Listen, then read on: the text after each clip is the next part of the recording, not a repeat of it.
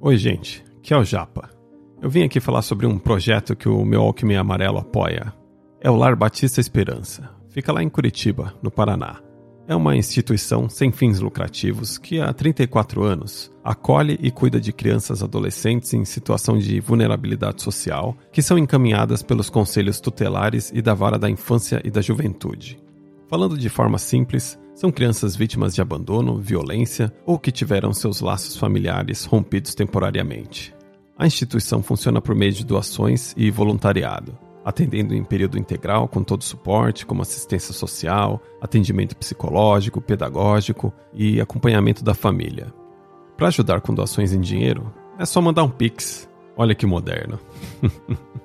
o CNPJ é 00 359 450 barra 0001-75.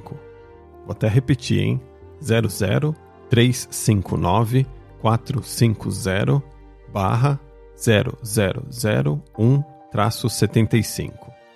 E no site lbe.org.br ou no Instagram famíliaesperança.lbe você pode encontrar mais informações sobre outras formas de doação, como CPF na nota fiscal ou pelo imposto de renda, e também saber mais sobre o voluntariado. E quem contribuir com uma doação ou entrar no voluntariado, manda o teu nome e um recado sobre o que achou da LBE para eu ler aqui no podcast. Pode mandar no meu alquimeamarelo.hotmail.com ou no meu Instagram, Alexandre Japa, underline MWA. Agradeço desde já quem puder ajudar o Lar Batista Esperança a continuar acolhendo as crianças para que recebam o amor e dignidade que elas merecem. É isso, gente. Agora vamos para mais um episódio. Meu Walkman Amarelo. Volume 2. Podcast musical com histórias dos amigos do Japa. O que vão dizer de nós? Seus pais, Deus e coisas tais. Quando virem rumores do nosso amor. E aí, pessoas maravilhosas! Essa é a música Flutua do Johnny Hooker e faz parte do álbum Coração, lançado em 2017. Somos dois homens e nada mais. Eles... Eita! Esse é aquele tipo de música delícia que se eu pudesse, deixava tocá-la inteira aqui, só para você que tá me ouvindo, botar esse podcast no talo quando estiver do lado daquele teu tiozão merda que toda a família tem. Já diria aquela música do Dead Fish, não adianta.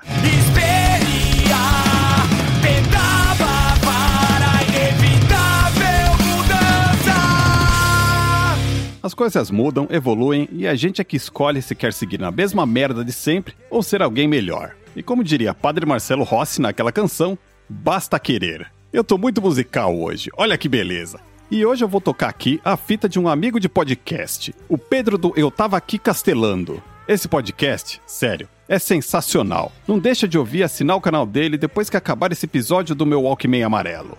Obviamente, né? Por ele já ter um podcast e contar histórias de um jeito único, eu praticamente obriguei ele a mandar uma fita aqui pro meu Walkman amarelo. Vamos ouvir o que ele mandou aqui pra gente. E aí, Japa? Tudo certo, meu velho? Aqui é Pedro, eu tava aqui castelando e eu vim te contar uma história que não é do tempo do Walkman, não. Até porque eu só tenho 21 anos. Mas calma que tem música nela, isso eu garanto. Olha, Pedro, eu vou tentar não entender que essa tua introdução não foi passiva-agressiva, beleza? Ai, mas segue lá. Essa história se passa em 2017. Era um domingo e Johnny Hooker ia fazer um show de graça aqui em Recife para lançar o álbum novo dele, Coração. Aí eu marquei com um amigo meu da gente se encontrar lá para ver o show. E peguei uma carona para minhas irmãs que iam me buscar no final. Chegando lá, encontrei meu amigo. A gente decidiu dar uma calibrada no fígado. Aí compramos um latão de pitu, que tem 473 ml, e uma lata de coca para limpar a cachaça. Daí você percebe que a proporção já não fechou. Aí lá onde ia ser o show, tinha uma, uma pracinha com um banquinho de cimento, uns escorregador, uma gangorra, essas coisas, e tinha um bocado de pirraia brincando porque era um domingo de tarde. E aí eu e meu amigo sentamos nesse banco de cimento e começamos a entornar a cachaça fazendo uma rima enquanto via as crianças brincando. completamente bizarro, mas nada de se importável, porque ia ver o show de um caba que eu gostava pra caralho e tava ansiosíssimo por esse álbum novo, tá ligado? Pra tu ter ideia da cachaça, em meia hora a gente matou o latão e a latinha. Ou seja, a gente tava alterado, mas certamente a lapada da cana ainda ia vir tal qual um pedala robinho desproporcionalmente forte dado por um estranho no meio da rua. Essa tua forma de explicar essa embriaguez foi sensacional. E é por isso que eu gosto tanto de eu tava aqui castelando. o show começou e a gente foi assistir. Tinha muita gente, mas tava de boa. Acho que a falta de noção de espaço causado pela cachaça ajudou nisso. Aí que a merda começou a desandar. O Caba tinha cantado duas músicas e passou uma pessoa vendendo axé. Caso tu e teus ouvintes não saibam o que é, eu vou explicar. O axé é uma bebida de origem africana que é muito popular aqui em Recife e Olinda. Para fazer, usa mais de 26 ervas diferentes, mas só tem gosto de canela e tem mais ou menos 12% de teor alcoólico. Aí eles costumam vender umas garrafinhas de 200ml na rua que vem com uma bisnaguinha de mel e duas sementes de guaraná para você jogar dentro, misturar e botar para dentro. Rapaz, eu nunca tinha ouvido falar nessa bebida mesmo. Eu gostei da parte de 20 cacetada ervas para no final ter gosto de canela. e a parte saudável e natural do mel e do guaraná. Ai, que beleza. Beleza, agora que vocês estão situados, vamos voltar. Passou um cabo vendendo axé e eu tive a brilhante ideia de comprar um só para mim. E assim eu fiz, eu peguei a garrafinha e detonei em dois goles. A partir daí a história é contada por outras pessoas, porque eu mesmo não me lembro de porra nenhuma. Perceba que eu só ouvi duas músicas dessa bosta desse show e nenhuma delas foi a que eu queria ouvir. Aqui começa o relato do meu amigo. Cada um tomou seu axé e o show continuou. Em algum momento, amigos do meu amigo apareceram e a gente foi encontrar eles longe da multidão, na lateral de onde estava sendo o show. E aqui vale uma rápida descrição geográfica. O show foi do lado da praia. Só que entre o show e a praia tinha mais ou menos uns 5 metros de pedra afiadíssima. Daquela que se você vacilar morre. Daquela que mata mesmo. Olha a tragédia tomando forma. Ai, ai. Pedro 100% no modo João Canabrava e pedras assassinas na praia. Tá ficando tensa essa história, hein? Sabe-se lá por quê? Eu decidi ir pra praia e obviamente esperei um vacilo da galera e saí correndo, pulando pelas pedras mortais. E surpreendentemente eu cheguei lá sem nenhum arranhão. Fiquei pulando e gritando na rua que nem um maluco e a merda veio na volta que eu também fiz o percurso da maneira mais rápida possível. Só que dessa vez eu caí e meti a cabeça na quina de uma pedra.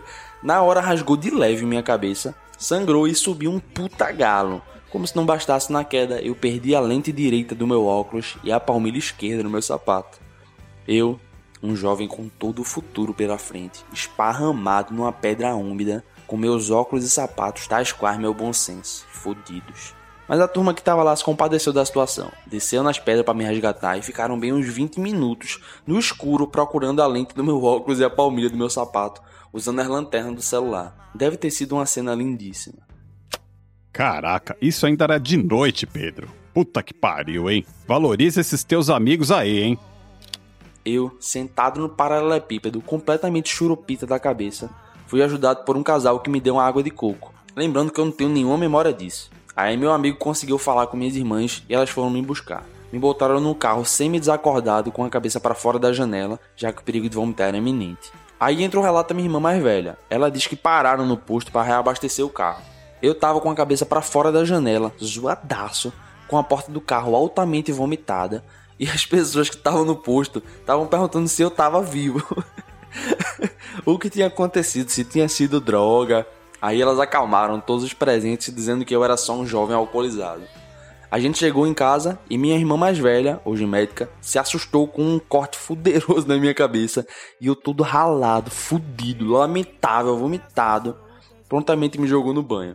Nessa hora minha mãe ligou. A bebida saiu do corpo imediatamente e eu respondi rapidamente, porque o poder de ficar sóbrio estava acabando. Ela desligou e o álcool voltou. Eu acabei meu banho e fui dormir. No outro dia, uma segunda-feira, eu tinha colégio. Isso mesmo que você ouviu, ouvinte. Colégio. Lá fui eu, sem uma lente no óculos, sem uma palmilha no sapato e com a minha dignidade nas pedras de boa viagem. Até hoje eu fico puto por não ter escutado a música que eu mais estava ansioso para ouvir. Mas pelo menos eu ganhei essa história. Valeu pela oportunidade de estar nesse podcast maravilhoso, meu japa. Um grande abraço. Cara, que história maravilhosa! e que mostra como um jovem faz merda, não é mesmo? Tu viu quanto de trabalho que você deu para toda a turma que tava ao teu redor, Pedro? Sorte tua que eu não tava por perto, porque eu sou da turma que ia te dar corda só pra ver até onde o louco se afunda. Agradeço aos teus amigos por terem sido tão solícitos e bondosos com você. E muito obrigado por ter mandado essa ótima história aqui pro meu Walkman amarelo. E pessoas, ouçam e assinem o Eu Tava Aqui Castelando. Esse podcast é sensacional. Mas olha, Pedro, vamos manter um pouquinho mais a regularidade aí nesse podcast, pode ser? Eu tô pegando no pé dele aqui, mas o Pedro fechou a primeira temporada do podcast e volta em breve com novidades. Enquanto isso, você pode ouvir os ótimos episódios da primeira temporada. É, saindo um pouco do roteiro de sempre aqui, eu queria deixar aqui essa singela lembrança e meus sentimentos para minha amiga irmã Gorducha, Juninho e a mãe véia, pela partida da vozinha lá de São José do Rio Preto. Um abraço bem apertado para vocês e a vozinha sempre estará nas minhas lembranças das histórias lá de Rio Preto. E por hoje é isso, gente. Espero vocês aqui de volta na semana que vem. Até lá.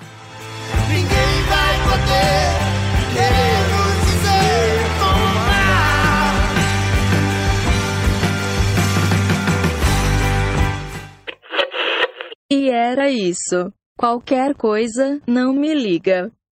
Eita, me empolguei aqui para acabar o episódio. Mas deixa eu dar uma conferida aqui se o Pedro mandou alguma coisa pro lado B. É... Eu morei muito tempo com a minha avó e com a minha mãe, só nós três numa casa relativamente grande. E aí, certo dia, minha mãe estava no trabalho, eu estava só eu e minha avó em casa, acho que eram umas 4 horas da tarde, eu devia ter uns 10 anos. Eu estava na TV vendo desenho e minha avó no quarto dormindo. E aí, perto lá da casa da minha avó, mora boa parte da família, então sempre tem um primo, uma prima, um tio, uma tia lá em casa. E aí, certa vez eu tava vendo desenho, né? E aí eu vi um, um menino, devia ter uns 5 anos, com uma camisa vermelha, manga comprida, passando da sala e entrando à direita na cozinha, um pouco antes do quarto da minha avó. E aí eu fiquei, beleza, deve ser um primo meu, né? Só que aí, acho que passou uns 20 minutos, meia hora, eu não vi ninguém voltando. Aí eu fui lá fora, vi se tava tudo trancado. Tava. Aí fui lá dentro, comecei a andar pela casa, andei a casa toda, não tinha ninguém. E até hoje eu não faço ideia do que aconteceu. Porque tinha, eu vi alguém passar ali, mas aí sumiu. E outra situação é que meu avô é falecido. Ele morreu acho que quando eu tinha uns 8 anos. E um tempo depois eu me mudei com a minha mãe e a gente foi, para, foi morar eu, minha mãe e meu padrasto em outra casa. E aí eu sempre fico boa parte do tempo sozinho em casa. E meu avô fumava muito, eu era muito, muito chegado com ele, muito próximo mesmo. E aí teve um dia que eu tava só em casa. E sabe quando tu tem aquela sensação, aquela sensação, aquela impressão de que é quase certeza que você está sendo observado, que tem, ou pelo menos você sente, não sei nem explicar, que tem mais alguém com você ali. Teve um dia que eu senti muito, mas muito forte, muito forte. E eu sou meio cagão, tá ligado? Eu sou meio cagão mesmo. E aí fiquei meio assim e comecei a sentir um cheiro muito forte de cigarro. E um cheiro de cigarro, um cheiro de cigarro. Eu dentro do quarto, a porta fechada. E na hora, sabe quando você simplesmente sabe? Na hora eu soube que era meu avô, velho. Só que eu sou muito cagão, tá ligado? Eu fiquei assustado. Aí eu liguei pra manhã, falei, ó oh, manhã, tá, eu tô trancado aqui no quarto e um cheiro de cigarro foda. E, porra, eu tô sentindo, eu acho que voinho tá aqui. Aí ela me falou, é meu filho, hoje faz sete anos que seu avô faleceu. Bicho, eu fiquei cagado de um nível. Na hora eu saí de casa e fui pra casa da minha avó, porque não tinha a menor condição de eu ficar só em casa. Eu sabia que não, não, não tinha por que me fazer mal. Sempre tive uma relação muito boa com ele, mas sabe. Ah, porra, tu é doido. Aí é isso. Valeu, Japa. Um abraço. Ficha técnica. O meu Walkman Amarelo é um projeto idealizado por Alexandre Japa. Textos criados por Alexandre Japa, artes gráficas pela ilustradora maravilhosa Klaus Souza, edição e publicação Alexandre Japa.